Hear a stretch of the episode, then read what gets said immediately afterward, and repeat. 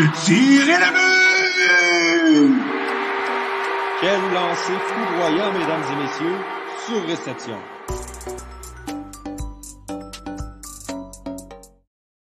Je comprends vraiment pas pourquoi on continue de mettre euh, notre intro vidéo qui dit qu'on est en direct le samedi à 14h. Euh, on est aujourd'hui lundi 8h30 du soir et on est en direct pour ce 37e épisode de euh, Sur Réception, la balado 100% hockey du Club École. Je suis Yoann Carrière et encore une fois ce soir en compagnie de Jérémy Labry, Antonin Martinovitch et Victor Desilets. Messieurs, gros épisode euh, au menu aujourd'hui, décalé de quelques jours parce qu'on se concentre aujourd'hui sur le repêchage d'expansion du Kraken de Seattle. On va passer à travers les équipes, passer à travers les sélections un petit peu. On va dévoiler les sélections que nous, on ferait. Euh, on a tous les quatre fait notre, repêchage d'expansion simulé. Donc, on va, on va avoir ça dans une partie de l'épisode aussi. Et on va également parler du repêchage d'entrée, donc du repêchage amateur de la Ligue nationale de hockey les 32 euh, ben, formations, sauf les Coyotes de l'Arizona, vont repêcher un joueur euh, lors de la première ronde de ce repêchage-là à la fin de la semaine. Et nous, ben, on va présenter nos 10 premières sélections de cette ronde-là. L'année dernière, on avait fait un repêchage euh, simulé là, en, direct à sur-réception de notre top 16. Là, on va y aller avec notre top 10 parce qu'il faut qu'on rentre le repêchage d'expansion aussi, tout ça dans un épisode. Donc, bref, on a beaucoup de matière à discuter et euh, ben, on est très heureux de pouvoir le partager avec vous à la maison. D'ailleurs, ben, je vous invite à soumettre vos commentaires, vos questions, vos suggestions, vos joueurs à vous que vous verriez être sélectionnés que ce soit lors du repêchage euh, d'expansion ou du repêchage d'entrée, peu importe, n'hésitez pas à nous écrire. Euh, pour ce qui est du, repêchage comme tel, par contre, malheureusement, cette année, faute d'horaire, on ne pourra pas faire de couverture en direct de l'événement comme on avait fait l'année dernière. Ça n'arrivera pas. D'ailleurs, sur réception, on va prendre une petite pause euh, pour, que, pour nous laisser le temps justement de fitter notre horaire comme il faut. On va revenir dans, dans peut-être deux, trois semaines, faire un, faire un épisode global recap. Euh, repêchage d'expansion, repêchage d'entrée, période des agents libres aussi. Et c'est ce dernier épisode-là qui mettra fin à cette saison actuelle de surréception. Puis on se donnera rendez-vous ben, dans pas très, très longtemps parce que la saison recommence avec le calendrier normal au mois d'octobre. Donc, on va prendre une pause d'à peu près un mois, quoi. Et, euh, on sera de retour tout de suite après. Mais assez parlé euh, du futur lointain. On est maintenant, on va aller dans le présent. Les listes de protection en vue du repêchage d'expansion ont été dévoilées en fin de semaine. Et c'est mercredi, qu'a lieu le euh, repêchage d'expansion officiellement. Et nous, aujourd'hui, on est là avec nos repêchages simulés. Jérémy, Antonin, Victor, premièrement, bonsoir à vous trois. Bonsoir. bonsoir, Je ne sais pas si vous avez eu la même réaction que moi lorsque vous avez fait l'exercice du repêchage d'expansion, mais moi, j'ai constaté que c'était peut-être une bonne chose que je ne sois pas DG d'une formation de la Ligue nationale, encore moins d'une équipe d'expansion. Ouais, non, c'est vrai, c'est quand même difficile. Moi, quand j'ai fait l'exercice la première fois, euh, je me suis ramassé avec comme 98 millions. Ouais, moi aussi. Je me disais, Caroline, je m'appelle pas Julien Brisebois, je peux pas faire ça. Fait que, j'ai dû recommencer puis enlever pas mal de joueurs. Euh, mais finalement, je me ramasse en dessous du cap. mais tu sais, je regardais vos alignements vite vite, là, puis je pense pas que j'ai fait des bons choix. Fait que j'ai hâte de voir ce que ça va C'est un casse-tête quand même assez intéressant. Puis il y a toujours des choix que tu regardes les joueurs qui sont disponibles et tu te dis, ben là, qu'est-ce que tu prends là-dedans? Ouais. en tout cas, ouais, on, fois, en parler, euh, on en parler un petit, peu, euh, un petit peu plus tard. Puis le, repêchage, euh, le repêchage des espoirs aussi, repêchage d'entrée, avez-vous avez-vous un petit peu de difficulté avec ça? Aviez-vous suivi un petit peu les jeunes cette année ou zéro net une barre? Ce que j'ai trouvé le plus difficile, en fait, c'est que cette année, après le premier choix, n'importe qui pourrait être repêché, en fait. Mm. Sérieusement, les joueurs sont, sont soit très bons ou soit très mauvais, mais j'ai de la misère à, me placer entre les deux parce qu'il y a eu un manque de, de, recrutement cette année en raison de la COVID-19, on le sait, des ligues qui ont été arrêtées et tout. Peut-être ça qui a joué aussi, mais tu sérieusement, il pourrait avoir beaucoup de surprises et de dire ce gars-là va arriver à telle place. J'ai eu beaucoup de la misère à me dire ça. Parce que ça, c'est quelque chose qu'il faut prendre en note aussi, en, note, en note pour ceux et celles qui nous écoutent. Euh, le, top 10 qu'on va faire, c'est pas un classement des 10 meilleurs espoirs. C'est un repêchage simulé. C'est qui on pense que les équipes vont repêcher. Donc, il y a, une petite nuance là, à, ajouter de ce côté-là. Euh, peut-être qu'il y a des espoirs qu'on va considérer meilleurs, mais particulièrement cette année, c'est un repêchage où les équipes vont repêcher selon leurs besoins. Et c'est donc ça qui va influencer certains choix dans certains cas. Donc, est-ce qu'on se lance avec ça en premier? On peut bien, oui. Je pense que c'était le, je pense que c'était le, plan d'origine de commencer avec nos, top 10, puis ensuite d'embarquer dans la grosse commande qu'est le repêchage euh, d'expansion. Donc, euh, ben, je pense, on n'a pas fait de tableau comme tel. Je pense qu'on va juste en, discuter euh, rapidement. Je crois qu'on a probablement le même premier choix pour, pour les quatre, là, à moins qu'il y ait quelqu'un qui n'ait pas Owen Power pour les sables de Buffalo. Manifestez-vous. Mais euh, non, voilà, Owen Power. Euh, je, ne dirais pas c'est le clean cut numéro un, mais euh, tant qu'à moi, est le joueur dans ce repêchage-là que tu veux avoir dans ton équipe. Défenseur presque parfait, défenseur moderne, offensif, défensif, gros gabarit, il y a tout ce gars-là. Et donc, ben, les Sables de Buffalo vont se retrouver avec tout un espoir de qualité à, à la ligne bleue. On va. Ben, Est-ce que quelqu'un veut rajouter de quoi? En fait? ben, c'est qu'il est tellement mature, puis même s'il y a des rumeurs qui disent qu'il va peut-être retourner jouer dans la NCA l'année prochaine pour euh, faire une espèce de conquête au championnat avec les Wolverines du Michigan qui vont avoir l'équipe la plus remplie de l'histoire de la NCA. D'après moi, d'un, ah, on parle de peut-être. C'est ridicule. Il y a quatre, probablement quatre de leurs joueurs qui vont sortir dans le top 10 cette année au repêchage. Puis, euh, c'est des défenseurs et des centres. Donc, c'est les piliers de ton équipe. Owen Power va être le pilier d'une formation dans la Ligue nationale et ça va être les Sabres de Buffalo. Je sais qu'ils ont déjà Rasmus Dallin, mais il y a tellement de trous à Buffalo qu'on ne va pas repêcher selon le besoin, on va repêcher selon le talent. Puis Owen Power, c'est, moi je le dirais, le Johan, c'est le clear cut numéro un. Il a joué en finale du championnat du monde championnat mondial, pas junior. Il a joué en finale contre les États-Unis un 26 minutes, deuxième défenseur le plus utilisé. Il était, il faisait tout bien sur la glace. Puis quand tu regardes ce que Ice Cannon vient de signer comme contrat, comment Edman est efficace avec le Lightning ou comment Warrenski est bon pour Columbus, les grands défenseurs mobiles, ça a une valeur inestimable. C'est pour ça qu'il passe devant Matthew Beniers tant qu'à moi. Ah ben, je pense, il, vraiment, il a vraiment pris tellement de valeur dans les derniers mois de la saison, puis il s'est distancé euh, du lot aussi. Euh, c'est pas c'est pas un Connor McDavid ou un Austin Matthews, mais je crois qu'effectivement, cette année, c'est le meilleur joueur du repêchage. Je sais pas si Victor l'a dit, je vous ai perdu pendant un petit bout de temps, mais euh, il y a aussi le fait que c'est un leader, ce gars-là. Sérieusement, là, je, parle souvent de, Thomas Bordelot, là, mais il me l'a confirmé que c'est vraiment dans la chambre, c'est lui le, leader, c'est lui le, capitaine. Donc, tu veux avoir ce joueur-là dans une équipe d'expansion, surtout. C'est vraiment un joueur autour duquel tu pourrais bâtir. Euh, dans une équipe d'expansion, pardon. On parle, parle pas d'une équipe d'expansion. ouais, c'est ça. Je suis déjà avec le Kraken dans ma tête. Là. non, c'est ça. J'ai déjà le Kraken en tête, mais ouais, avec, avec le sort de Buffalo, ça te prend un leader comme ça, clairement. Les, les sorts de Buffalo, peut-être que recommencer à neuf, ça leur ferait pas de tort. ben, c'est ça. Bon, euh, équipe d'expansion, le Kraken de Seattle qui repêche au deuxième rang. Euh, on, va faire des tours de table, pourquoi pas. Antonin, qui est-ce que tu as euh, pour Seattle? Ben, je pense que pas mal tout le monde a le même, le Matthew Beniers. Je pense que c'est un, choix qui est assez, évident. Je pense que c'est un stand dynamique et qui a du upside pour être sur le top 6 de n'importe quelle équipe. ouais, je pense que c'est le choix évident pour le numéro 2. Que, non, Jay avait ça aussi. Tout le monde avait Matthew Beniers. Tu sais, moi, comme je dis, puis là, c'est là, Jay, quand tu commences une équipe d'expansion, c'est quoi la position à laquelle tu veux bâtir, à laquelle ça te prend quelqu'un? C'est un joueur de centre. Ça te prend un joueur de centre solide, top 6 pour ton futur. Matthew Beniers, c'est exactement ça. Donc, pour moi, c'est un no-brainer pour Seattle.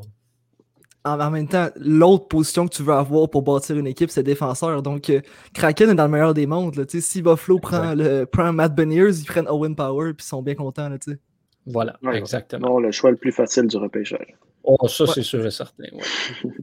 Absolument.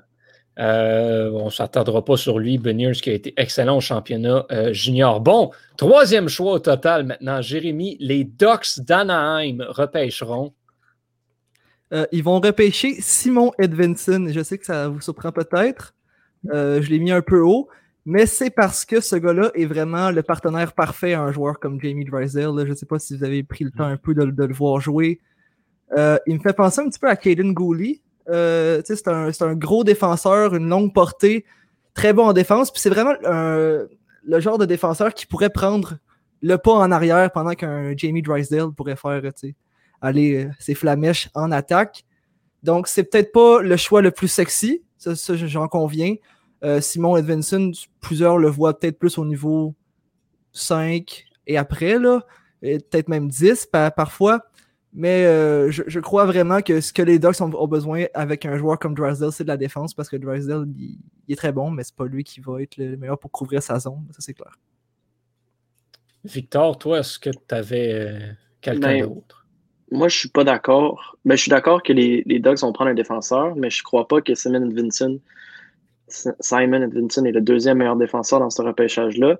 Puis je trouve ça extrêmement dommage pour Jack au New Jersey, mais son frère ne pourra euh. pas être repêché par la même équipe que lui. Je suis convaincu que Luke va sortir dans le top 3. Euh, lui, c'en est un autre qui est comme. C'est un, pas un Owen Power des pauvres, là, mais je trouve qu'il fait très bien offensivement. Puis ben, Simon Edvinson, c'est un petit peu le Owen Power des pauvres, Ben c'est ça, c'est vraiment ça en fait. J'aime mieux le upside offensif de, de Luke. Il y a, si tu regardes les, traits qu'il y a chez ses frères, en fait, il, est comme Quinn, mais il est plus grand. Donc, je le vois sortir dans le top 5 assurément. Euh, je ne le vois pas sortir plus loin que les Devils aussi simple que ça serait le meilleur coup de marketing pour les Devils d'avoir les deux frères ensemble, mais c'est plate parce que tant qu'à moi, il ne sortira pas loin que le, pas plus loin que le troisième rang. Il a gagné extrêmement de points vers la fin de la saison avec le National Program. Là, il y a, un autre qui s'en va jouer pour les Wolverines de Michigan l'année prochaine. Donc, c'est un projet un peu plus à long terme. Les Ducks, le Kraken, Buffalo, ne sont pas des équipes qui sont en mode gagner maintenant. Ils peuvent se permettre de repêcher un joueur qui va, comme Eric Johnson, même si c'est un choix top 3, aller faire une année de plus dans la NCA pour finir son développement. Je crois que ça serait gagnant pour Luke d'être dans un environnement gagnant à, Michigan, aussi d'arriver avec les, les Ducks, d'avoir des, mentors comme Lynn Holm ou Cam Fowler, qui peuvent, être des joueurs sur qui il peut modeler son jeu, puis après de jouer avec un Drysdale. Je pense que Luke Hughes, c'est le pick sexy, mais le pick le plus efficace aussi euh, pour les Ducks je pense que Jack Hughes a aussi été très, très vocal, qu'il voulait avoir Luke avec lui dans mhm. son équipe. Moi, moi j'ai mis Luke Hughes avec les Devils au quatrième rang parce qu'il y a un joueur que j'adore dans ce repêchage-là, que je suis convaincu qu'il va sortir avant. Antonin, je ne serais pas surpris que tu aies le même que moi aussi, parce que je sais que lui, euh, lui aussi, tu l'aimes bien. Euh, William Eklund, le Suédois, l'ailier gauche euh, avec, avec du Garden ce joueur-là est spécial. Pour vrai, c'est. Matthew Beniers est selon moi le meilleur attaquant disponible dans ce repêchage-là, mais pas par beaucoup, parce que William Eklund est tout juste en arrière de lui. Et pour moi, les Ducks ont plus besoin d'un allié gauche à long terme que d'un défenseur. Pour moi, la défense est correcte, puis tu vas pouvoir aller chercher des éléments dans les prochaines années qui vont pouvoir t'aider. Par contre, en attaque, ça manque de jus, je trouve, les espoirs, euh, des Ducks. Et William McLeod est le genre de joueur qui va jouer sur ton premier trio à long terme, qui est juste bon. C'est comme Mark Stone, essentiellement, ce gars-là. C'est pas le coup de patin le plus électrisant, mais la rondelle colle à son bâton, puis il est bon dans tout. C'est pas compliqué à part pour patiner, il est bon dans absolument tout. Il est tellement beau à avoir, euh, regardé. Il a évolué avec Alexander Holt cette année euh, en Suède notamment, et ça a été le duo dynamique de la SHL. C'était juste fou. Eklund qui a tellement de potentiel. C'est incroyable. Pour moi, les Ducks ne peuvent simplement pas se passer euh, d'un joueur comme ça. Donc, j'y vais avec William Eklund au troisième rang. Puis, par le fait même, ben, je le dévoile, mais Luke Hughes au quatrième avec les Devils. Ouais, moi, pour, euh, moi, je vais comme euh, Jérémy. Je pense que les Ducks, ils aiment leurs joueurs qui sont suédois. avec ça, voyons, comment il s'appelle, l'attaquant qui est suédois? C'est pas Soderberg. Raquel. Raquel.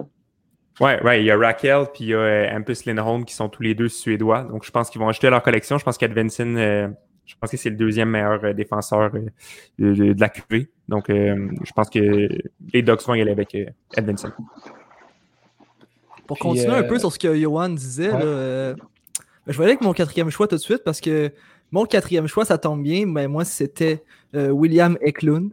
tu en as parlé, je pense, assez. mais c'est vraiment de penser que ce gars-là jouerait dans la LNH avec Alexander Holtz qui m'a fait Wow! Ça serait complet. Ça serait complètement fou, on s'entend, de, de, ramener, comme tu l'as dit, ce, duo-là dans la LNH, deux joueurs qui se complètent parfaitement. Eklund a ce talent-là d'avoir des yeux tout le tour de la tête. Puis euh, Alexander Holtz, ben lui, tu mets la rondelle sur la, sur, la palette, puis il va marquer. Euh, je pense que les Devils pourraient vraiment bénéficier de ça. Est-ce qu'il va être disponible là? Je l'espère pour eux. Euh, ben voilà, ça, ça serait tout un coup pour, euh, les Devils. Victor, tu la même chose que moi? Oui, Eklund, ben, c'est une équipe qui manque de punch offensif. Ils ont beau avoir Jack Hughes et Nico Ishier. Ils ont, dû se rabattre sur des performances incroyables de Pavel Zaka cette année pour provoquer de quoi offensivement.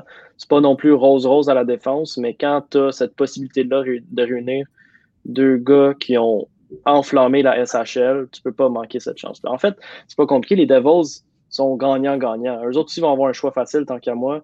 Ils vont ben prendre ce qui va rester entre Eklund puis Luke Puis dans les deux cas, ça va être un pic sexy, ça va être bon à vendre à leurs partisans, puis ça va être un pic efficace. 100%, 100 d'accord là-dessus. De, de, voilà, ils vont prendre. Si les Ducks en prennent un des deux, ils vont prendre l'autre. Sinon, ben, ce sera advienne, advienne que pourra. Parce qu'effectivement, j'avais même pas pensé au fait que Alexander Holtz a été repêché par les Devils. Donc, euh, mm-hmm. ça, pourrait être très intéressant de ce côté-là. En effet. Antonin, toi, tu avais qui euh, au quatrième rang? Et moi, je vais euh, avec le choix évident. Je pense que les Devils vont prendre Luke Hughes au, au quatrième rang. Il n'y a pas le choix. Pas le choix de réunir les deux frères. Je ne vois pas un scénario où Luke Hughes est disponible Mhm. Euh, et que les Devils font ben, hmm, euh, je pense vraiment que comme, comme le 24 juin, aligné, puis que Luke Hughes va, va, euh, va, rejoindre son frère, puis ça va être. Ça va être... Sinon, Jack, il demande un échange. Check ça. Ouais, Jack, il demande un échange. Pour l'équipe qui va repêcher son frère. Exact. Ouais. Les, Blue Jackets de Columbus vont parler au cinquième rang et pour moi, il n'y a qu'un seul choix euh, logique pour eux.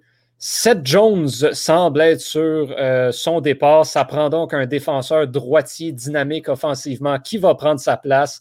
Il y en a un dans ce repêchage-là. C'est Brent Clark, peut-être le joueur qui, selon moi, peut-être le plus de potentiel dans ce repêchage-là. Le joueur qui pourrait devenir au cinquième rang le vol du repêchage, mais il y a des choses à travailler. Mais ceci dit, Brent Clark, tu parles d'un défenseur style Eric Carlson, mhm. t'en as un drette là. Pas le meilleur défensivement, mais quand même démontre de très belles choses, mais offensivement, ce joueur est une machine et ça te prend. Tu veux un défenseur comme ça qui va pouvoir relancer ton attaque, qui va pouvoir être ton corps arrière tout le temps euh, sur l'offensive, être jouer des grosses minutes, être ton défenseur numéro un de l'avenir. Les Blue Jackets ont besoin de ça. Brent Clark, c'est leur homme. Pas connu la saison du siècle, jouer dans une ligue slovaque cette année, ça a été assez difficile l'adaptation pour lui. Mais, euh, on verra là, quand il va revenir dans le, dans le hockey nord-américain, avait été absolument électrisant il y a deux ans avec les Colts de Barry. Ce sera à surveiller. Mais pour moi, les Blue Jackets, c'est clair, net et précis qu'on va se tourner vers Brent Clark.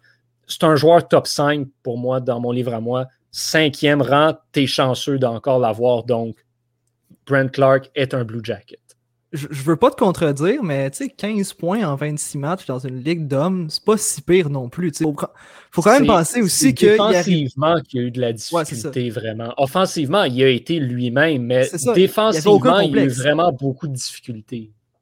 faut penser qu'il arrivait quand même de la, la OHL directement. là. C'est la première fois que je joue dans une ligue d'hommes. Euh, euh, je te suis là-dessus. Moi aussi, j'ai pris euh, Ben- Brent Clark. Je sais pas si c'est la, c'est la même chose pour les deux autres. Ouais. Ouais. OK. Efficace. Top 5 est assez, euh, assez, steady. hein.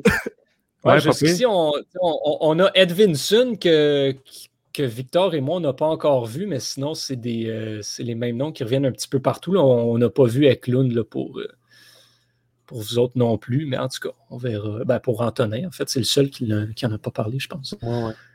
Mais euh, bref, est-ce que ça s'en vient avec le sixième choix?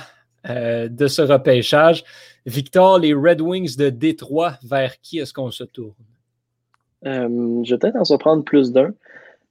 Mais Steve Eiserman, lui, en a surpris plus qu'un aussi au cours des dernières années, notamment avec le choix de Moritz Sider. Puis je crois qu'il n'y a plus personne qui contesterait ça aujourd'hui.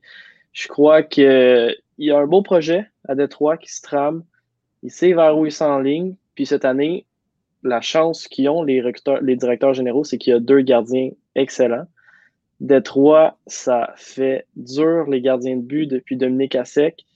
Donc, je les vois repêcher Jasper Wallstead. Je, le vois- je les vois être cette équipe-là, se mouiller, puis y aller avec le gardien repêché le plus haut depuis Carey Price au cinquième rang euh, en 2005.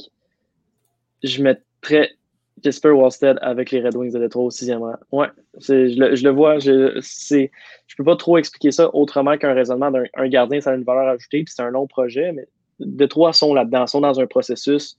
Ils vont pas gagner l'année prochaine, surtout pas dans la division atlantique. Puis c'est ça qui leur manque. Un bon gardien d'avenir pour au- autour duquel bâtir. Jasper Wallstead est, est solide. Tu as des bons espoirs à la défense, tu as des bons espoirs à l'attaque. Il te manque un bon espoir dans les buts. Puis Jesper Wallstedt, c'est peut-être le meilleur espoir gardien de but, justement depuis Carey Price. là. On a eu Yaroslav Askarov l'année passée. Spencer Knight. Spencer Knight aussi. Jesper Wallstedt, honnêtement, là, il va être bon. Il va être vraiment très bon. Il y a beaucoup de recruteurs qui disent que ce gardien de but-là, comme Buffalo pourrait le sélectionner un, puis il y a des gens qui ne seraient pas surpris. Mhm. Honnêtement, ce joueur-là, ce gardien-là a tellement de potentiel, pourrait aider. Puis c'est un gardien qui pourrait jouer dans la LNH, genre l'année prochaine. là. Tu sais, limite dans deux ans. Il est déjà prêt, il est déjà là. On l'a vu au championnat mondial junior aussi. Il a été fumant. Euh, pour vrai, rien à dire sur cette sélection-là. Pour moi, c'est une sélection 100% logique pour, euh, pour les Red Wings de Détroit. C'est c'est l'année. Tu sais, Je suis le genre de personne qui va toujours dire comme dans le hockey d'aujourd'hui, tu ne repêches pas un gardien de but top 10. Le repêchage cette année, par contre, comme vas-y, surtout lui, top 10 garanti, puis Détroit, c'est la place pour ça. Ouais, moi, je vais euh, un peu. euh, je, vais, je vais à l'encontre de vous. Euh, moi, je pense pas que Wallstead va être repêché sixième, ni William Eklund. Euh, je pense que ça va être euh, Dylan Ganter euh, qui va être repêché sixième rang. Je pense qu'avec le départ de Manta, il leur manque, il leur manque de, grosseur à l'offensive. Evgeny Svechnikov, je pense pas que ça va devenir un top 6. Euh, Vrana est solide, mais il manque de grosseur. Larkin, c'est pas un. oui, il, il est imposant, mais c'est pas un gars qui frappe, c'est pas un gars qui, est- physique. Fait que moi, j'aurais tendance à, mettre Ganter là. Il, a, il super bien joué, peu, peu importe, qu'il a des mains phénoménales, un bon tir. Euh, je pense que Eiserman va y aller avec un choix logique, Dylan Ganter. Euh, donc voilà, c'est ça mon choix. Dylan Genter, je crois que c'est le joueur qui a gagné le plus de valeur cette année depuis le début de la saison, honnêtement. Ouais, c'est un gros, c'est en plus c'est un gros kid de- d'Edmonton. Euh, il vient de, il est, c'est un Canadien, fait que Eiserman, je pense qu'il va regarder le, le gros gaillard canadien puis il va dire moi je te veux dans mon équipe puis ça va être un, un excellent joueur. C'en est un autre, ça, qui est bon dans tout.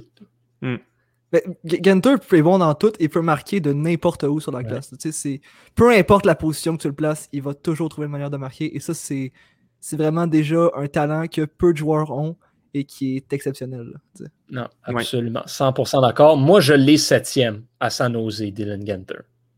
Euh, c'est là que je l'ai placé. C'était mon prochain choix. Euh, totalement. Je pense que c'est justement, c'est un joueur qui a pris tellement de valeur que tu ne peux pas passer à côté de lui, euh, surtout pas dans le top 10. Puis, à partir de 7, c'est là où, pour moi, ça devient un petit peu plus compliqué là, de classer certains joueurs. 8 et 9, je suis quand même confiant, mais après ça, ça devient la pagaille un petit peu. Donc, Dylan Genter, 7 à San Jose. Euh, facile euh, choix pour moi de ce côté-là. Victor et Jérémy? Je vais y aller. Ben, en fait, moi, vous allez me lancer les tomates, mais j'ai mis Lokio 7e. en fait, c'est par la force des choses, parce que vous aurez compris qu'en mettant Edvinson 3e, ben, ça a tout déboulé mm-hmm. jusqu'au numéro 7 avec Wallstead aussi, Brent Clark. Lokio, c'est un très bon joueur. Est-ce que c'est un joueur que j'aime, plus ou moins. Vous savez que j'aime les défenseurs très défensifs. C'est pour ça que j'ai mis peut-être Edvinson euh, troisième.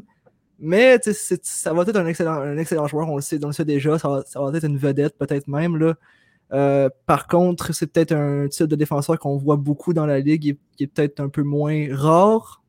En tout cas, dites-moi ce que vous en voulez, mais c'est mon point de vue. Ah, moi, c'est correct. je pense que Luke Hughes c'est oser de le prendre très haut, mais je pense que tu peux te le permettre parce que c'est un des joueurs les plus jeunes du repêchage, donc il y a encore mhm. beaucoup à apprendre, puis il va s'améliorer grandement. 7, mhm. honnêtement, s'il est encore disponible, tu te dois de le prendre. Ah, c'est un vol, 7, ça c'est clair, là, ça je vous l'accorde. Je pense que moi, c'est comme ça que je le vois. Ouais, mon numéro 7, euh, San Jose. Euh, va repêcher, bien évidemment, William Eklund. Euh, je pense qu'il va glisser. Je pense qu'on on, peut remarquer une tendance euh, des dernières années que les défenseurs, je pense que, Jake Sanderson, il y avait des gens qui ne le plaçaient pas dans le top 10. Kaden Goulet n'était même pas dans le top 20. Finalement, tous ces défenseurs-là, Jake Sanderson a été choisi cinquième à la surprise de tout le monde. Les défenseurs, je pense qu'ils ont beaucoup plus de valeur aux yeux des DG que les attaquants. Puis, quand il y a des bons défenseurs de disponibles, les DG ont tendance à les prendre rapidement. Donc, je pense que, oui, William Eklund est bon, euh, mais je pense que ça va faire Power, Beniers. Ensuite, tu vas avoir les trois défenseurs. Puis ensuite, je pense que euh, ça va être entre Ganter puis, euh, puis Eklund pour le sixième. Mais je pense qu'il va glisser au septième rang. très, très, très bon choix de San Jose qui manque de qui manque d'espoir à toutes les positions. Je veux dire, mm-hmm. cette équipe-là s'est complètement déconstruite dans les dernières années. Je veux dire, avec le départ de Pavelski, l'arrivée de Carlson, le départ de Thornton, de Marlowe. Ben, Marlowe qui est revenu, là, mais qui, qui a 43 ans. fait que je pense vraiment qu'ils ont besoin d'attaquants. Euh, je pense qu'ils vont y aller avec Eklund. Moi, je pense qu'ils ont besoin de tout, là, San Jose. Là, tu me dis c'est un club en, décomposition. Puis euh, à ce niveau-là, septième choix, Simon Edvinson est le choix qui fait le plus de sens, tant qu'à moi. Euh, ils ont leur défenseur offensif, puis Marc-Edouard Vlasic qui rajeunit pas. D'ailleurs, j'aimerais revenir sur le fait qu'il m'avait dit que Vegas allait gagner. Je l'ai encore je passe de travers dans le gorge. Marc-Edouard, si tu nous écoutes, euh, j'avais raison. Mais oui, euh, ils vont être contents d'avoir un, une autre équipe. C'est plate parce qu'on dirait qu'on regarde toutes les équipes dans le top 10, puis c'est pas les équipes qui pourraient rebondir l'année prochaine, peut-être Vancouver à 9. Euh, la division Pacifique va être extrêmement pauvre en termes de talent. Puis c'est toutes des équipes qui vont probablement pas promouvoir leurs jeunes ou leur, choix de repêchage récent. Donc, ils vont les laisser se développer. Samuel Vincent va avoir une autre année à jouer contre des hommes en SHL. Puis, il va pouvoir arriver, je dirais, dans deux ans, dans une défensive poreuse des, des Sharks de San Jose, percer le mm-hmm. top 4 facilement, puis jouer avec un, un, défenseur comme Burns ou comme Carlson, pour qui il va être extrêmement rafraîchissant. Son, euh, sa, sa, sa, fiabilité va être. Euh, très bien apprécié à San Jose. Puis c'est le choix, c'est le choix logique rendu là. Le défenseur, ça a une valeur ajoutée. Puis au septième rang, à Edvinson, c'est le choix logique. Ouais. Victor, j'aime comment on s'est dit la même chose pour les Ducks et pour les Sharks, mais qu'on a juste inversé nos défenseurs. Ouais, exact. moi, je vais vous dire, je pense que Drew Doughty va être très content de pouvoir jouer avec Simon Edvinson dans deux ans euh, également. Euh, puis Edvinson va pouvoir apprendre de Drew Doughty parce qu'il va se faire repêcher au huitième rang par les Kings de Los Angeles. Euh, encore une fois, ben ça, c'est rendu là, rendu au point où tu en es. C'est comme c'est comme Jérémy avec Luke Hughes, Edvinson, qui a juste glissé, puis à un moment donné, ben, t'es es rendu à le repêcher. Fait que euh, Los Angeles 8, Simon Edvinson. Voilà. Qui, euh, qui veut se lancer avec son huitième choix. Je peux aller une petite bombe si vous voulez. Moi, au huitième, au huitième rang, on parle des Kings comme ayant peut-être la meilleure filière d'espoir dans la Ligue nationale. Comme les Red Wings, c'est une équipe où est-ce que entre les poteaux, c'est là que c'est un peu moins reluisant. Donc, j'y vais pour Simon Kosa. C'est bien ça son prénom. hein? Sébastien. Sébastien. Sébastien Kosa. Il connaît J'avais- même pas son nom. Wow! J'avais j'avais- j'avais S. Kosa. J'avais S. Kosa. Excuse-moi, j'avais le ça juste avant. Mais c'est Sébastien Kosa, le grand monstre de 6 pieds 6 des All Kings d'Edmonton. Euh, Puis, Johan, tu l'as dit, c'est un repêchage où est-ce qu'il n'y a rien de certain. L'évaluation des joueurs, c'est fait à mi-mesure. Sébastien Kosa, c'est un beau projet. Puis ça pourrait être payant en Titi s'il peut devenir un, un Ben Bishop ou un grand gardien euh, costaud devant le filet. Il n'a pas fini de grandir, pas fini de grossir tant qu'à moi. C'est juste qu'il se procure le même équipement que Vasilevski, puis il va avoir l'air d'un vrai sumo d'un net. Puis avec une, une défense avec des Beyond Foot, des Doughty, une attaque déjà plus que bien nantie en termes de, de relève, euh, ça va en surprendre plus d'un, plus qu'un. Mais je crois que ça. Je, je tomberai pas en bas de ma chaise, d'ailleurs, je le prédis. Sébastien Cossa avec les Kings. Moi, Ouais, je, vais, euh, je vais dans la même lignée que toi, mais euh, Jasper Wallstead euh, Mm. pour les Kings, je pense qu'il va glisser jusque-là. Puis euh, ils n'ont pas de relève dans les filets. Là, je veux dire, Quick, ils l'ont exposé. Je veux dire, c'est plus, pas un gardien élite.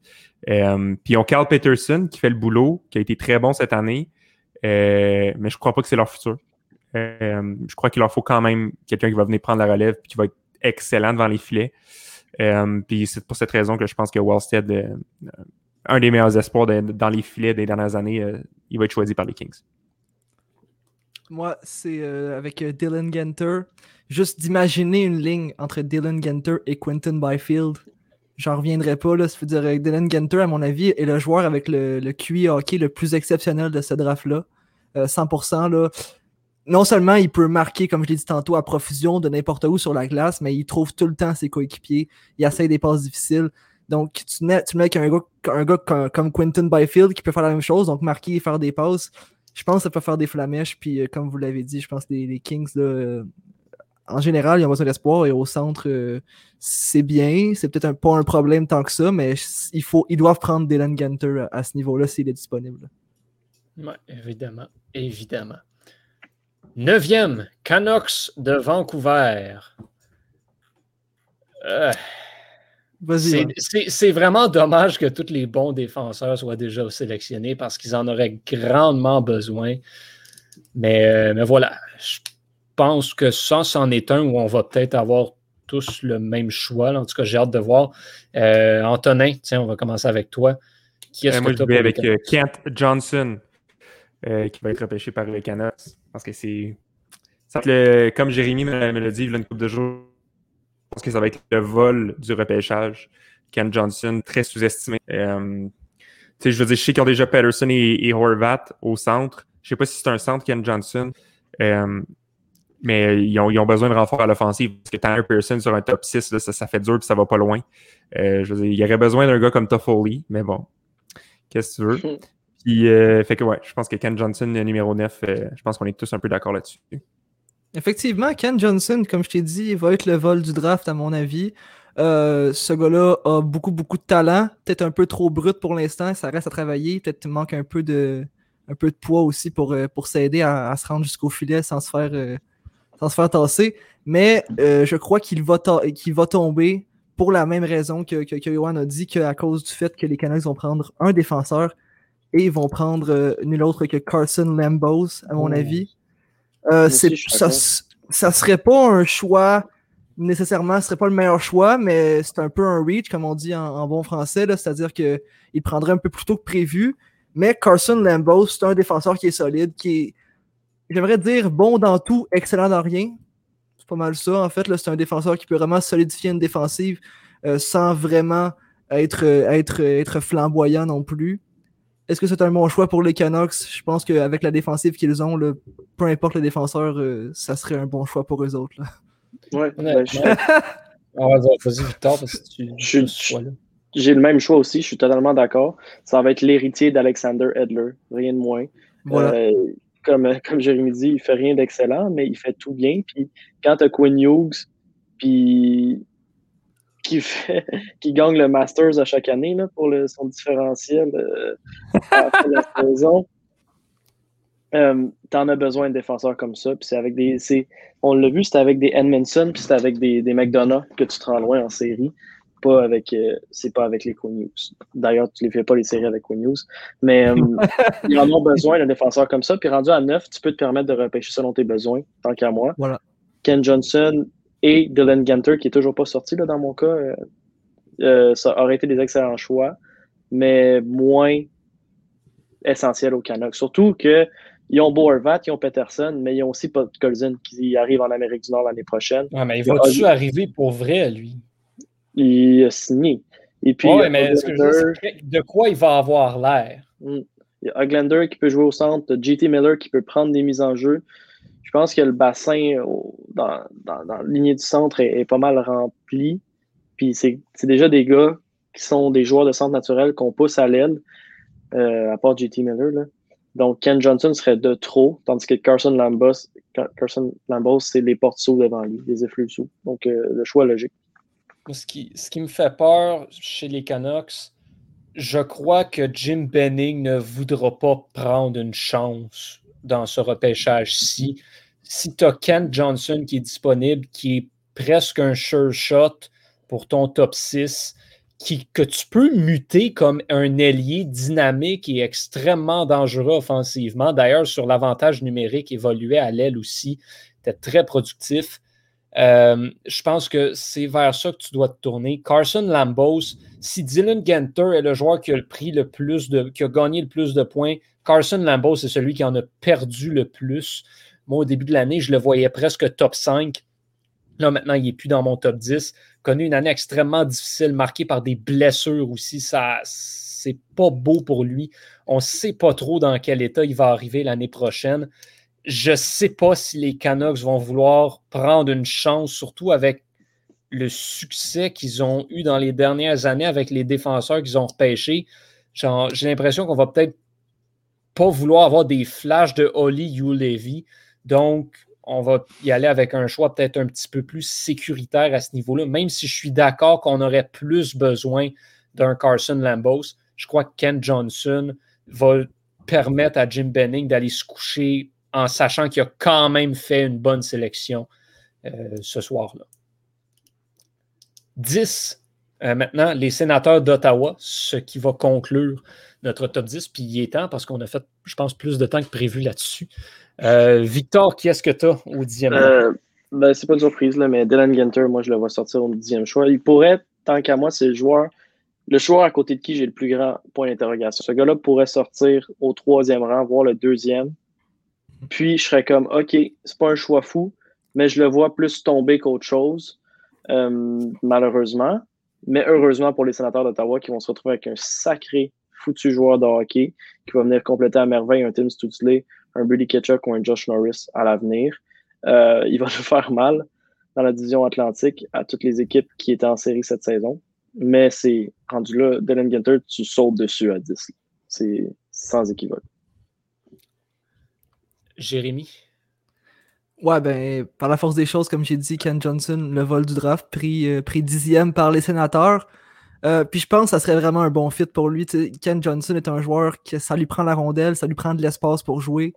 Ottawa, là, t'as pas vraiment de pression avec cette équipe-là. On, on, a vu ce qu'ils sont capables de faire en fin de saison. On a vu que l'avenir va être très beau à Ottawa. Mais pour l'instant, on s'attend à rien non plus. Donc, je pense que pour un joueur comme lui qui est all about talent. C'est qu'il y a du talent et peut-être qu'il manque euh, d'autres choses au niveau de la, défensive.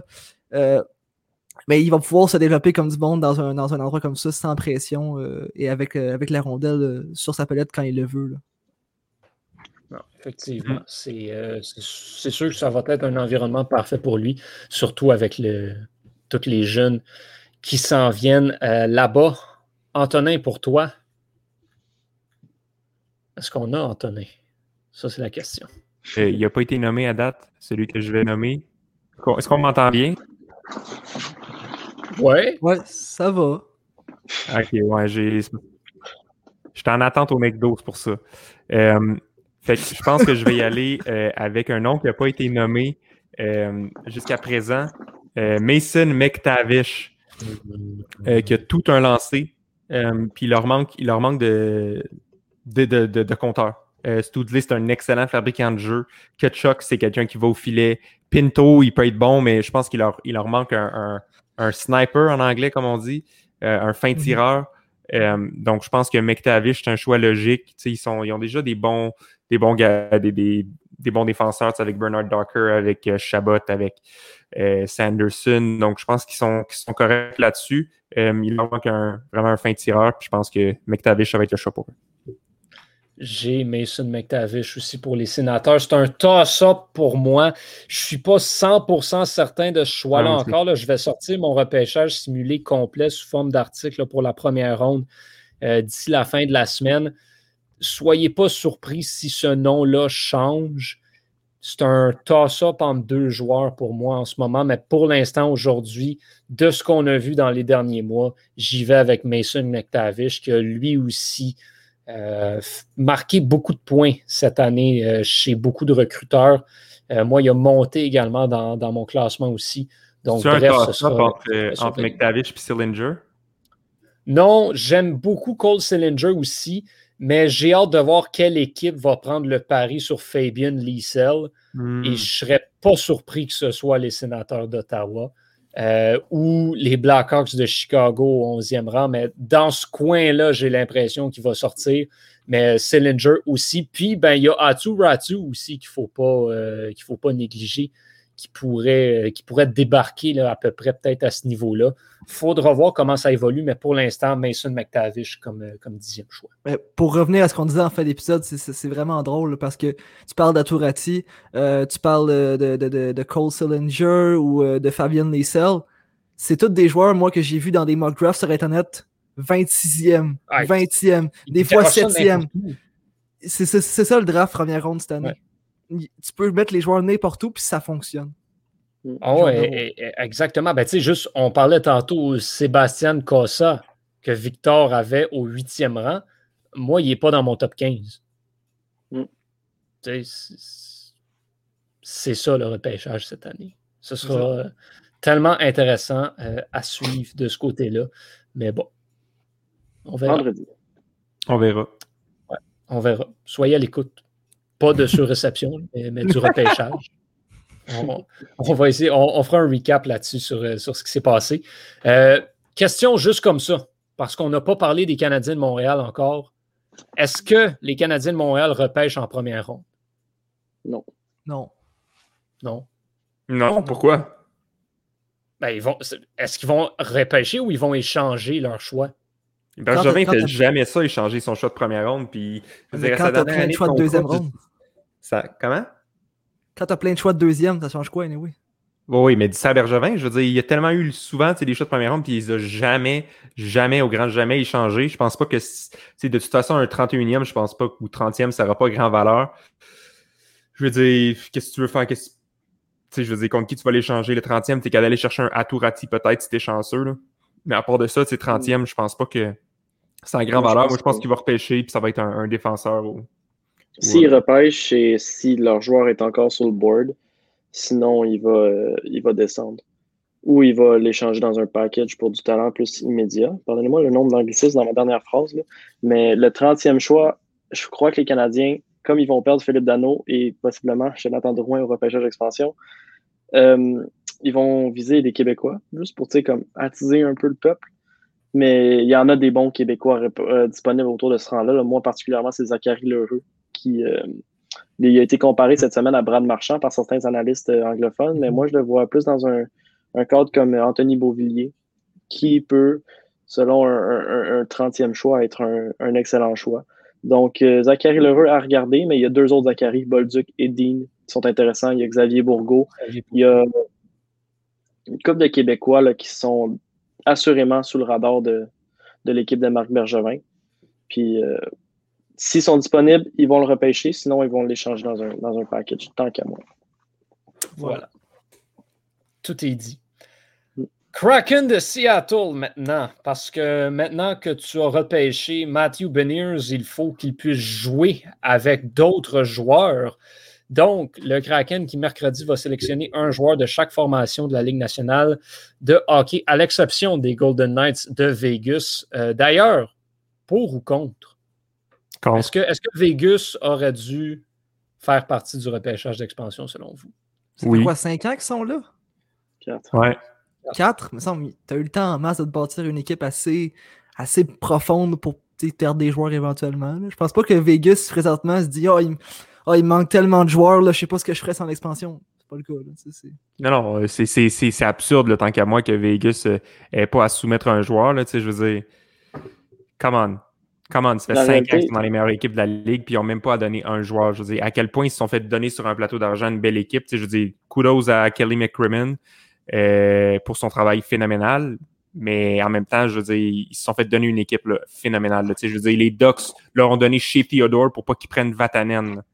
Je veux dire, c'était des décisions douteuses de beaucoup de DG qui n'étaient pas habitués de faire un repêchage d'expansion. Là, je pense que les équipes vont être un peu plus aguerries, donc ça va être plus difficile. Mais tant qu'à moi, Vegas devrait avoir à donner un joueur. Là, je veux dire, c'est correct si c'était ça la règle à la base, mais je veux dire, des règles, ça change. C'est fait pour être changé. Puis je comprends pas que Batman n'ait pas fait le choix de, de la modifier. Ben voilà. Euh, donc, euh, ben, comment on veut faire ça? Parce que là, on a, euh, on a des spreadsheets avec les joueurs qu'on a sélectionnés. Je vais partager mon écran, Yohan. Donc, Vas-y fort. Avec qui on commence? Attention. L'attention est palpable. Qui qui a pris Carey Price? On commence avec celui qui a pris Carey Price. Personne l'a pris, Victor. Non, mais Yohan, on va y hmm? On y va avec toi, Johan. On y va avec moi. Ah ouais, on avec toi. Oh boy, OK. Ça, ça sera pas beau. Bon, prenez bien le temps de regarder ça. Là. un petit, wow. intéressant. C'est donc beau, c'est donc bien cute.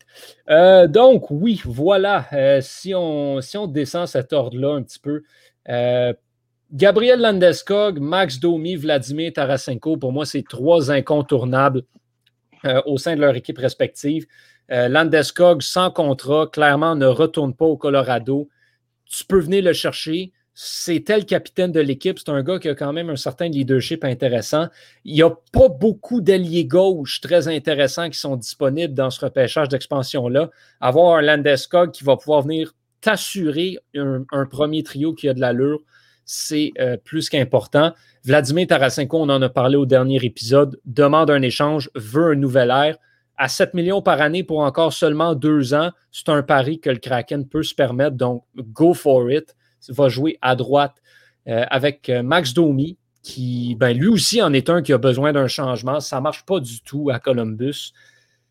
Et franchement, qui d'autre tu veux prendre des Blue Jackets? Ils n'ont rien d'intéressant. Ça fait que Max Domi, c'est un, un no-brainer, encore une fois de ce côté-là. Même chose pour Jordan Eberle qui commande un salaire de 5 millions, si je ne me trompe pas. 5 euh, ouais, c'est ça. D'ailleurs, Johan, je me demandais, as-tu pris le temps de, calculer la masse salariale de cette équipe? J'arrive à 80, genre 81,3. J'arrive flush, flush sans masse salariale. c'est ça, que je me disais. Je l'ai fait avec Cap Friendly, là, fait que tout est, euh, tout est bien, bien, euh, bien, bien arrangé. Mais Landeskog, Landeskog n'est pas signé, puis tu as des agents libres puis des RFA qui sont là-dedans, il faut que tu signes. Exact. Mais le, cap hit de cette équipe-là en ce moment pour l'année prochaine, c'est genre 61 millions. OK. OK, OK, OK, c'est beau. OK.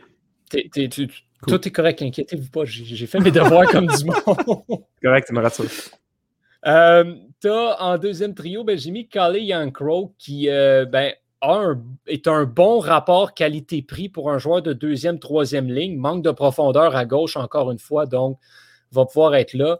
Yannick Gourde, c'est un bon choix, je pense. les joueurs du Lightning, c'est tous le même style de joueurs, c'est tous le même salaire aussi. Je pense Yannick Gourde au centre, c'est une option intéressante. Et Jordan Eberle, euh, qui va venir compléter ce top 6-là que je trouve intéressant. Puis après ça, c'était vraiment free for all. C'était essayer de trouver des petits contrats qui vont pouvoir jouer sur une troisième puis une quatrième ligne. Euh, donc, j'ai ramassé Carl Aglin à Washington, Chris Tierney à Ottawa et Mason Appleton, la découverte de l'année chez les Jets de Winnipeg. Je voulais que le Kraken prenne Dylan DeMello, mais ça ne rentrait plus dans le cap salarial. Ça fait que l'autre option, c'est Mason Appleton. Christian Fisher, peut-être qu'un changement d'air va pouvoir lui permettre de se développer en quelque chose d'intéressant, lui qui est en Arizona. Kyle Turris, même chose avec les Oilers. Ça a foiré cette année, mais peut-être qu'à Seattle, ça sera être quelque chose. Puis, euh, j'ai pris un pari intéressant avec Sven Barchi des Canucks de Vancouver qui ne joue pas depuis 2-3 ans parce qu'il n'y a pas de place sur la masse salariale à cause de Louis Erickson et Tyler Myers et tous ces beaux contrats-là mais voilà, peut-être que là, si on lui donne une chance dans une équipe d'expansion, a plus de contrat, puis ne va pas signer quelque chose de 3, 4, 5 millions. Va probablement signer pour un 2, 2 millions, 2,5 millions, juste pour se prouver sur un quatrième trio. C'est un pari tellement intéressant de ce côté-là. Puis le reste des joueurs, ben, c'est ça. McCann, Godet, Namestnikov, Gauthier, Donato, Merkley, ça, c'était réserviste voilà, va remplir euh, ton club de la Ligue américaine avec ça.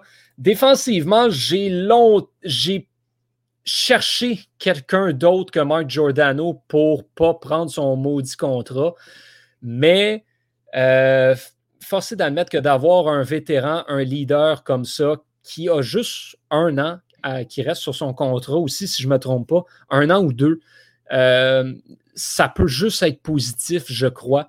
Donc, euh, Mark Giordano des Flames de Calgary, euh, avec Aiden Fleury, qui est un beau, euh, qui est un beau pari. Aiden Fleury, c'est les Ducks qui l'ont en ce moment. Et ben, commande pas vraiment de salaire. Donc, go for it. C'est un joueur qui n'a jamais eu la chance de se développer en Caroline, qui là, ben, va le pouvoir le faire dans une équipe d'expansion. J'ai été chercher son frère aussi à Montréal. Euh, je, vais, je vais en discuter un petit peu plus tard, mais pour moi, la sélection chez les Canadiens, c'est Kale Fleury dans ce repêchage simulé parce que euh, il n'y avait plus d'argent pour prendre Jonathan Drouin. Je pense que Kale Fleury, ça pourrait faire mal aux Canadiens si mhm. Seattle le, le, repêche. Puis ça ferait un beau projet à voir à droite dans un environnement pas de pression où il pourrait évoluer avec son frère euh, oui, j'aime bien cette optique-là pour, euh, pour Kel Fleury. Ça fera un beau projet pour le Kraken. Shane Gustis Bear, encore une fois, toute l'histoire de changement d'air de ce côté-là. Donc, on va le chercher. Colin Miller, bon rapport qualité-prix. Cody Cici, connu une belle saison à Pittsburgh. Peut-être que ça peut euh, faire quelque chose avec ça. Puis le reste, ben, Lozon, Bean et Clegg, c'est les joueurs qu'il fallait prendre pour fitter dans la masse salariale. Chez les gardiens, ben, Chris Dreger est comme déjà signé, donc ça, tu n'as pas le choix de le prendre pour les Panthers. Puis les deux autres que j'ai mis, Ben Bishop pour avoir un gardien de but vétéran solide numéro un quand il est en santé. Et Capo Kakonen, que je ne comprends pas pourquoi le Wild a laissé libre. Tu sautes dessus si tu le Kraken euh, pour avoir un gardien de but de l'avenir. Donc voilà ce que j'ai euh, pour le Kraken de Seattle. Et maintenant, à mon tour avec mon Kraken. Euh, ben, regarde, Max Domi, tu l'as dit, c'est un, un, choix qui est, à mon avis, assuré. C'est un, un, un, gars qui peut exploser dans une, dans une nouvelle dans un nouvel endroit. Ça n'a jamais fonctionné avec John Tortorella, peut-être ailleurs. Je sais qu'on dit ça depuis très très longtemps avec Max Domi qui va exploser ailleurs, mais c'est peut-être le cas cette fois-ci. Euh, sinon, mon premier trio, c'est avec Andrei Palat et euh, Jakub Voracek. Je sais que, que Palat, c'est le joueur qui joue avec les autres mais ça reste un très bon joueur quand même. Là. Je pense que c'est un, ce serait un excellent choix pour une équipe comme le Kraken, un, gars avec de l'expérience en plus qui a gagné la Coupe Stanley, donc qui apporte, euh, qui apporte de l'expérience intéressante, puis euh, vraiment tout un, bagage pour lui.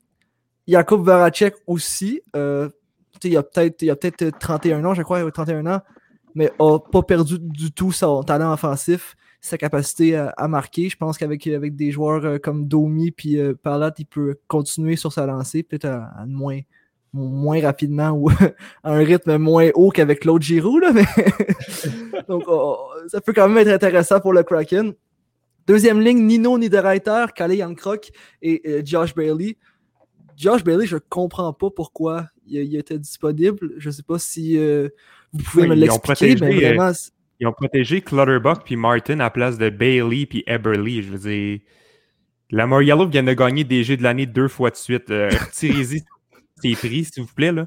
Je veux dire, c'est quoi? Je suis pas sûr de comprendre. Il doit y avoir une raison, là, mais en tout cas. C'est ça. Et Carly Hancock, donc, tu- Johan, tu en as parlé, a joué des grosses minutes à, à- à- à Nashville cette année, a monté sur le deuxième trio, a vraiment une sorte de petite éclosion euh, pour lui. Et Nino de Derriter, ben, a eu des flashs intéressants malgré son gros contrat, c'est-à-dire qu'on ressent peut-être qu'il retrouve ses aises. Euh, on espère que ça va durer parce que si Nino de Reiter pour redevenir le joueur qu'il avait été, euh, notamment avec le Wild du Minnesota, ça, ça pourrait être tout un, un vol presque pour, euh, pour le Kraken qui l'aurait gratuitement.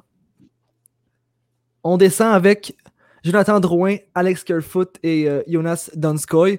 Drouin, euh, on- donc on, je sais pas si on en a parlé encore, mais c'est un peu la même situation que Max Domi, mais euh, encore pire. je pense que Drouin doit vraiment partir de Montréal. La pression est vraiment trop grande. Puis je pense que de le garder à Montréal, ça serait une mauvaise chose. Donc qu'il aille dans une équipe à Seattle avec une équipe, comme j'ai dit un peu avec les sénateurs, auquel on s'attend pas à grand chose. Il ne peut que surprendre, donc euh, la pression va être moindre, ça c'est clair, pour, euh, sur les épaules de Drouin.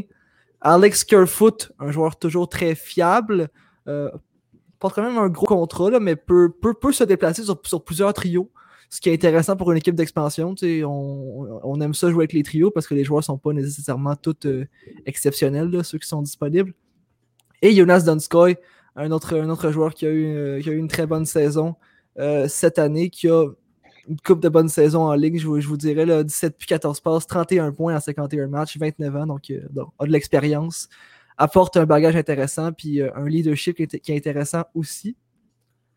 Dominique Cahoun, je l'ai pris parce que avec les Oilers, je ne savais pas qui prendre. Ça, je, vous le dis honnêtement. Vraiment. Mason Appleton, on en a parlé, donc euh, la, la révélation des Jets cette année. Et Alexander Volkov euh, a quand même 23 ans, mais on sent que. Gros move. Gros merci. On, on sent quand même que ce, ce gars-là a des flashs intéressants et peut, et, et peut être vraiment surprenant. là. Peut-être peut-être même plus que sur une quatrième ligne. là. Je l'ai mis sur ma quatrième ligne, mais il peut très bien monter. Ce gars-là est, est très, est très euh, polyvalent, comme, euh, comme on peut dire. Après ça, comme tu l'as dit, Johan, là, on remplit le reste des spots. Ryan Donato, Chris Tierney et euh, Matthew Phillips, qui est peut-être un inconnu pour vous, mais a terminé deuxième meilleur marqueur avec le Heat de Stockton dans la Ligue américaine cette année. 8 buts de 13 passes pour 21 points. La saison d'av- d'avant avait fait presque un point par match. Il a juste 23 ans, donc euh, c'est pas un risque, puis il y a peut-être un retour possible. Donc euh, moi, je prendrais la chance si je serais euh, le, le Kraken. En défensive, Nikita Zadorov, un, un défenseur toujours très, très solide, toujours très fiable, très imposant. Euh, moi, moi j'aime ça. C'est le genre de défenseur que j'aime. là. On, on le place en plus avec un Justin Schultz, donc un, un- un défenseur plus, euh, plus offensif qui va, qui va pouvoir être pairé parfaitement avec un Zadorov, à mon avis. Après ça, j'ai pas pris euh, Tarasenko, vous aurez remarqué, parce que j'ai pris Vince Dunn. Euh, je pense qu'avec la saison qu'il a eue cette année, euh, les, les, les- le Kraken ne peut pas passer à côté d'un joueur comme, comme Vince Dunn. A vraiment grandement évolué cette saison. Et euh, donc, et RFA. Donc, euh, tu sais, c'est-à-dire qu'on on peut le prendre et le signer plus tard. là, C'est pas un problème non plus. Euh, ça pourrait vraiment être le défenseur d'avenir du Kraken. 6 buts, 14 passes, 20 points en 43 matchs cette saison. Donc, euh, que du bon pour Vince Dunn cette saison. Cody Sissi, tu l'as dit. fait penser Vince Ouais. Dunn dans cette situation-là si le Kraken le prend chez Theodore avec Vegas. Ouais, Ça a le potentiel Ben, de devenir exact. exactement la même chose. Ben, c'est pour ça, quand j'ai vu entre Vince Dunn et Tarasenko, certes, ça- Tarasenko est un bon joueur, on le sait. Euh, c'est un, un risque, mais j'aurais pas pris ce risque-là à cause du fait que tu as un joueur comme Vince Dunn, qu'on est pratiquement assuré que ça va être un joueur d'impact. Ouais, peut- Peut-être que les peut-être que les Blues vont donner Vince Dunn pour s'assurer que le Kraken prenne Tarasenko. Who knows? Peut-être, peut-être. Gardez ça en enregistrement, les gens qui nous écoutent. Là. Il faut Non, mais tu sais, je veux dire, les, les- les Panthers avaient donné Riley Smith pour que les, euh, les Golden Knights prennent Jonathan Marchessault. tout un échange. On s'entend. non, c'est vrai. Euh, pour continuer, donc, Cody CC, t'en as parlé, Johan. Bonne saison avec les Pingouins. J'aimerais voir ce qu'il pourrait faire euh, donc avec, le- avec Seattle. là. donc, s'il peut continuer sur, sur, sur sa lancée. Euh, après ça, Will Butcher et. Oui, mesdames et messieurs. Oui, mesdames et messieurs, j'ai pris Tony D'Angelo. Mais je pense pas que Tony D'Angelo va jouer un seul match avec le Kraken de Seattle à cause que le Kraken de Seattle est situé dans le nord des États-Unis. Donc, euh, j'embarquerai pas sur la politique, mais je pense que le Kraken va le prendre pour aller l'échanger à une équipe que ça le dérange pas d'avoir un déchet comme lui sur, sur sa formation.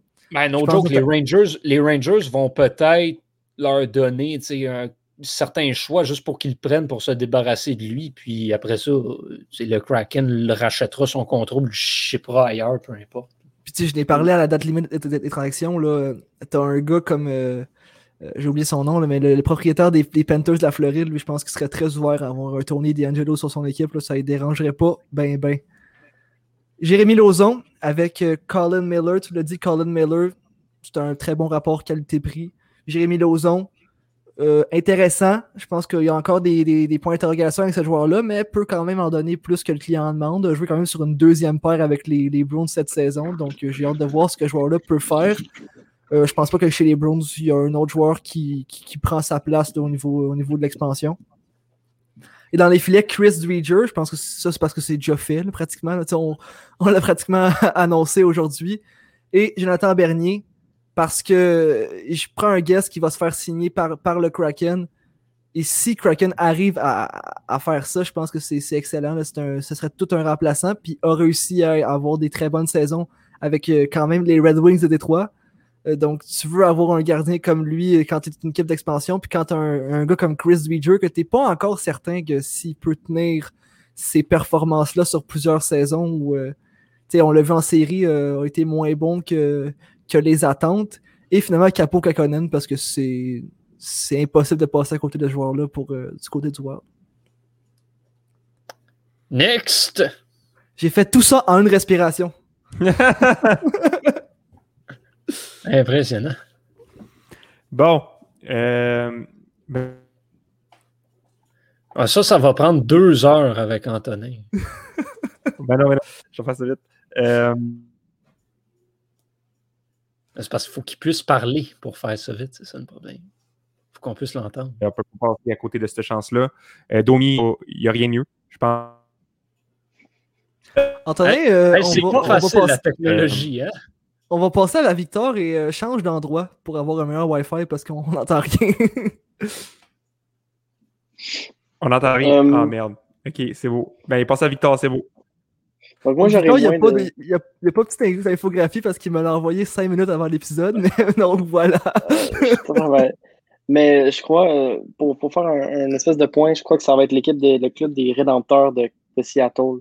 Ils vont essayer d'avoir à peu près le même euh, prototype de bâtissage d'équipe, c'est-à-dire prendre des joueurs qui sont en quête de rédemption pour connaître des grosses saisons à Seattle. On va se baser aussi sur le modèle chez Theodore pour y aller avec des jeunes défenseurs. C'est pour ça qu'à l'attaque, il n'y a rien de super perçant, super dominant, à part James Van Riemsdyk qui, qui vient de sortir une saison du tonnerre, des Zucker, des Drouin, des Domi, des Bailey, Dadonov, Donskoy, ça reste, tant qu'à moi, tous des très bons joueurs de hockey, mais c'est des joueurs de deuxième ligne.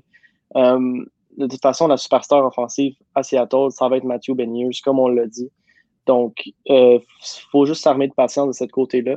Je crois qu'il y a quand même beaucoup de talent dans les joueurs que j'ai repêchés. Les Alexander Kerfoot, ça, ça a vraiment bien sa place sur un troisième trio. Même chose pour Christian Fisher, Nathan Bastian qui a été solide, euh, Julien Gauthier à New York, Ryan Donato, je crois qu'il est un choix assez euh, populaire parmi nous trois. Et le bon vieux Michael McCarron pour la profondeur, pour le, la robustesse des matchs de l'Ouest du Pacifique. Je pense que j'ai une attaque assez bien équilibrée. Mais comme je vous dis, la tête d'affiche, ça risque d'être Matthew Beniers dès, son arrivée. À, être entouré de James Riemsdyk et de, tant qu'à moi, Jonas Donskoy, c'est quand même une première ligne potable. Je veux dire, quand tu affrontes euh, les Sharks de San Jose ou les Kings, ils n'ont pas rien de si, euh, plus impressionnant cette, cette année. Ce que j'aime de ce club-là, c'est qu'à part Donato, Godet, Chian, McCarron, à l'attaque, sont tous des joueurs qui sont déjà sous contrat. Donc, on ne te casse pas la tête, là, ces joueurs-là, tu n'as pas besoin de renégocier avec eux. Ils sont avec toi pour la saison prochaine. Ils peuvent déjà faire des activités cet été. Puis, il suffit que tu aies un entraîneur qui, soit rassembleur, qui leur dise écoutez, les gars, vous êtes des rejets. Mais tous les rejets ensemble, on va leur montrer ce qu'on est capable de faire. Puis, il y a assez de talent pour faire quelque chose de très solide. Tu peux y enchaîner avec la défensive maintenant. Défensive, c'est le modèle chez Theodore, mais x3 je suis allé avec Jake Beam de la Caroline. Il y avait Mrazek qui est intéressant. Il y avait Niederreiter aussi à l'attaque. Mais je crois qu'on ne peut pas se permettre de passer à côté de Jake Beam. Même chose pour Vince Dunn. Tant qu'à moi, les, les gars, Tarasenko, c'est un leurre. C'est-à-dire, les Blues, ils ont exposé Tarasenko dans l'optique de protéger Dunn, de faire comme espérons qu'ils prennent Tarasenko au lieu de Vince Dunn. Parce que, comme tu l'as vu, il y a eu une éclosion cette année. Il a seulement 24 ans. Oui, il est à signer mais il y a vraiment un potentiel d'être un défenseur solide top 4 qui peut contrôler ton avantage numérique. C'est exactement ce que recherche euh, Seattle pour commencer une franchise tant qu'à moi. Derrière un Mark Giordano, ça va être un mentor excellent. Donc, le côté gauche, Giordano, Vince Dunn, tant qu'à moi, c'est solide. Après ça, tu as des options là, à l'infini avec Fleury, Lozon, Jake Bean euh, pour ton troisième défenseur à gauche. À droite, j'adore Dylan DeMello, un des défenseurs, selon moi, les plus sous-estimés de la ligue. Euh, c'est pas le défenseur le plus flamboyant, mais il te fait gagner des matchs de hockey. Donc, euh, sur ta première paire avec Giordano, j'ai aucun, aucune misère à, affronter mes adversaires avec cela. Même chose pour Troy Stetcher, un autre défenseur qui, selon moi, est, pas très bien coté, mais qui joue du bon hockey.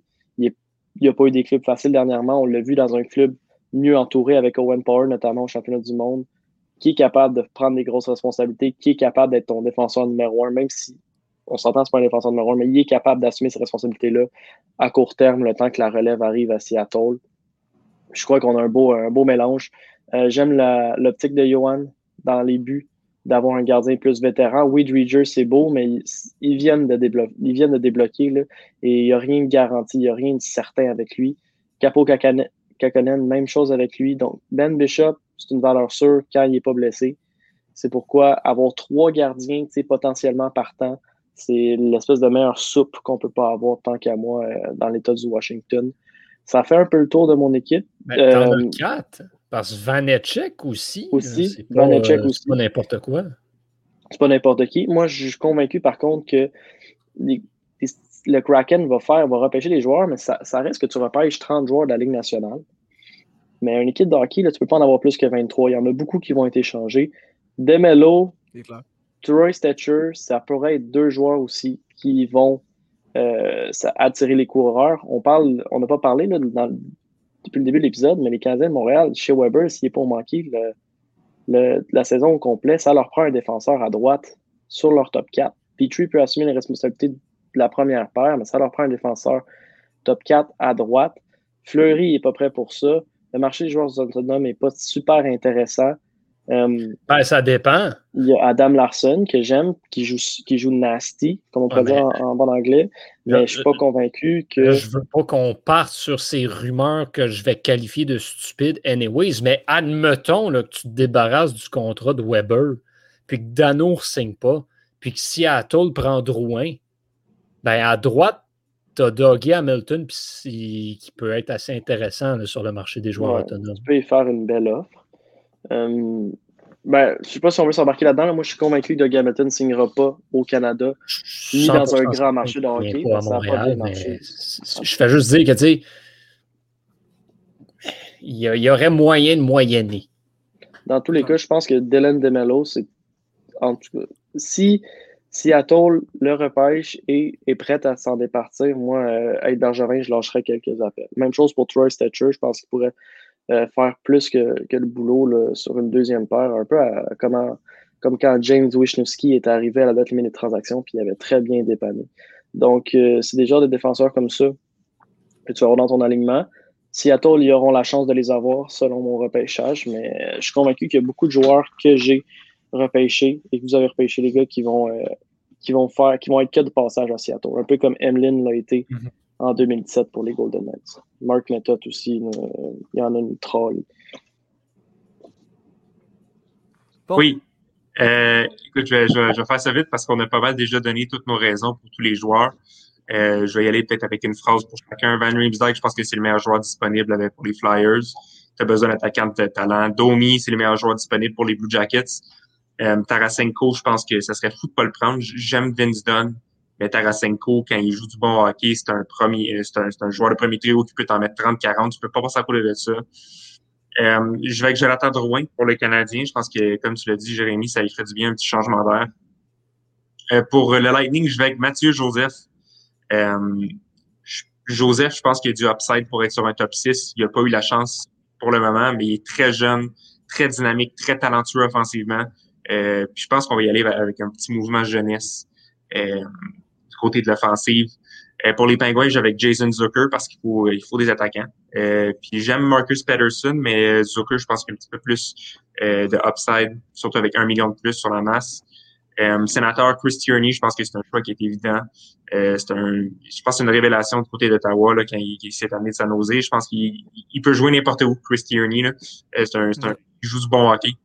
Euh, Jonas Donskoy. Ouais, exact. Euh, Jonas Donskoy, très sous-estimé, un des joueurs les plus sous-estimés de la ligue, tant qu'à moi. Là. Euh, Donskoy est excellent, lui aussi, quand il s'est amené de sa nausée. Euh, il était très bon avec l'avalanche. Calais Yoncroke, un peu un homme à tout faire. peut jouer sur un quatrième comme sur un deuxième trio, je pense. Euh, excellent. Euh, ensuite, je pense qu'on va y aller avec une, un quatrième trio plus défensif avec Gambrel et Fisher. Euh, quoi qu'ils ont un petit peu de upside de euh, offensif là, avec Athanasiou, mais je pense que ça va être un, une ligne de shutdown, euh, quatrième trio. Euh, du côté des Islanders, j'y vais avec Kiefer Bellows. je pense qu'il faut rester loin de Bailey et Eberly. 5.5, c'est cher, puis il y a des agents à signer. Euh, si on veut faire un gros splash. Euh, donc, euh, Kiefer Bellows montrer des très belles choses, surtout en avantage numérique avec les Islanders, donc il pourrait être intéressant. Et Nestroza, même chose pour lui, je pense que c'est un petit attaquant qui, est versatile, très rapide, des bonnes mains, peut dépanner. Euh, Julien Gauthier. Cole Lynn, je pense qu'on va le soutirer des Canucks qui vont être très tristes de le voir partir. Mais Cole Lynn, je pense qu'il va être sur son départ. Ça serait fou de ne pas le prendre. J'aime beaucoup Shore. cette sélection-là ouais, Colin est très sous-estimé, puis je pense que euh, va, va s'en mordre les doigts. Euh, et Devon Shore pour, euh, je pense que c'est les Stars. Euh, ensuite de ça, ben Mark Giordano, je pense que ça a pratiquement été confirmé qu'il allait être choisi par le Kraken. Euh, selon plusieurs sources, là, le Kraken a, avisé les Flames qu'il allait prendre Mark Giordano. Donc, je pense que c'est évident que ça va être lui qui va être pris. Non, Devon Shore n'est pas avec les Stars, pardon, parce que c'est Jamie Oleksiak qui, qui est avec les Stars qui va être choisi. C'est un agent libre. Euh, excellent. Excellent joueur avec Miro Iskanen. Il joue du gros hockey. Euh, gros défenseur de 6 pieds 7 pouces. Euh, très solide défensivement. Un petit peu moins d'upside offensif, mais je pense qu'il peut être euh, une belle pièce pour le futur euh, des Stars. Euh, avec les Jets, on y va avec Dylan Demello. on a besoin de défenseurs. Puis Mason Appleton, c'est une révélation, mais je pense que Demello est plus important qu'un Mason Appleton. Pour les Ducks, Hayden Fleury, un jeune défenseur qui a été échangé, c'est contre Yaki Hakampa. Euh, puis là, ben, il est avec les Ducks, puis il va se faire, il va se faire prendre. Fait que ben, les Ducks sont tous perdus. Euh, du côté des Leafs, moi, je vais pas avec Kerfoot, je vais avec Travis Dermott. Euh, je pense que, je sais pas, moi, je vais avec un, un, un, feeling. Je pense que Dermott, il va être choisi. Je peux pas vous expliquer pourquoi. Euh, Après ça, Will Butcher, je pense que c'est le meilleur joueur disponible à part Piquet Souban, mais Piquet Souban fait 9 millions. Fait que, je pense pas qu'il va être choisi, mais ouais, Will Butcher va être sélectionné. Un excellent défenseur offensif, mais qui a pris un petit chute dans les dernières années. Jake Bean, Jake Bean, ben oui, il va être choisi aussi. un autre défenseur jeune qu'on perd du côté des, voyons, de, de, des Hurricanes. Oui, voilà. Donc, euh, ça va être un excellent défenseur. Troy Stetcher de Détroit, parce que comme rien d'autre à prendre, à part Franz Nielsen peut-être, mais bon. Euh, Jake McCabe de, Buffalo, parce qu'il n'y a rien d'autre. Euh, puis Jérémy Lauzon, euh, parce que ça me tente pas de prendre Connor Clifton, puis ben j'ai pas le goût de toucher à André Caché parce qu'il est tout le temps blessé. Fait que Jérémy Lauzon, ça peut être un bon défenseur. Mais de toute façon, c'est comme on a dit. Comment? Taylor Hall. Taylor Hall. Taylor Hall va signer. Taylor Hall va signer, c'est sûr. Euh, donc voilà, dans les, dans les filets, Chris Rigger qui est pratiquement assuré de signer avec le Kraken. Euh, Kakonen, comme Jérémy a dit, ça serait fou de pas le prendre. avec le Wild. Et Vanecek, je pense qu'il a prouvé qu'il était capable d'être très, très, très solide avec une défensive un peu poreuse des Capitals. Euh, puis si, si c'est Kakonen et Driedger ou Bishop, ben, Vanecek va aller dans la Ligue américaine, puis il va, exceller là, puis s'il y a des blessures, il va être rappelé, puis il va faire le boulot. Je suis pas inquiet de ça. Donc, euh, voici mon alignement. Bon. Parle-moi de ça. On a clenché ça, là. Yes, sir. on a fait ça vite. Wow, impressionnant. Messieurs, dames, à la maison, euh, on vous invite à nous commenter, nous envoyer vos sélections. Si, si, le cœur vous en dit, partagez-nous. On a le groupe Facebook. Allez-y de vos prédictions si ça vous tente pour, euh, pour ce repêchage simulé-là. Puis on commentera, on en discutera avec vous. Ça va nous faire un très, très, très grand plaisir euh, de le faire. On aime ça jaser hockey. Puis il n'en reste plus beaucoup du hockey à jaser pour quelques bouts. D'ailleurs, euh, je vous rappelle qu'on est en pause pour euh, au moins les, ben, les trois prochaines semaines faciles. Euh, donc, on va peut-être se reparler quelque chose comme le samedi 14. On, peut se dire ça. En tout cas, on, vous tiendra au courant. Mais, pour les prochaines semaines, on, prend, une pause de, surréception. Jérémy et moi, on est juste occupés à 100% puis Antonin et Victor, je pense pas que ça leur tente de faire ça à deux. Fait que, euh, ben voilà. Si, euh, c'est ça. Suivez-nous dans, quelques semaines pour, euh, pour la conclusion de notre deuxième saison à Sur-Réception. Puis on se reparlera très bientôt. Donc, d'ici là, ben, Jérémy, Antonin, Victor, merci énormément d'avoir ben, participé, de vous être prêté au jeu cette semaine, au jeu du directeur général et euh, à se, mettre dans la chaise de Ron Francis et euh, des, directeurs généraux qui auront à appeler un joueur vendredi lors de la première ronde du repêchage d'entrée. Ce fut un plaisir, euh, comme toujours. À la maison, ben, je souhaite de bien vous porter. On se donne rendez-vous relativement prochainement. D'ici là, je suis Yohan Carrière. Portez-vous bien et à la prochaine, messieurs, dames.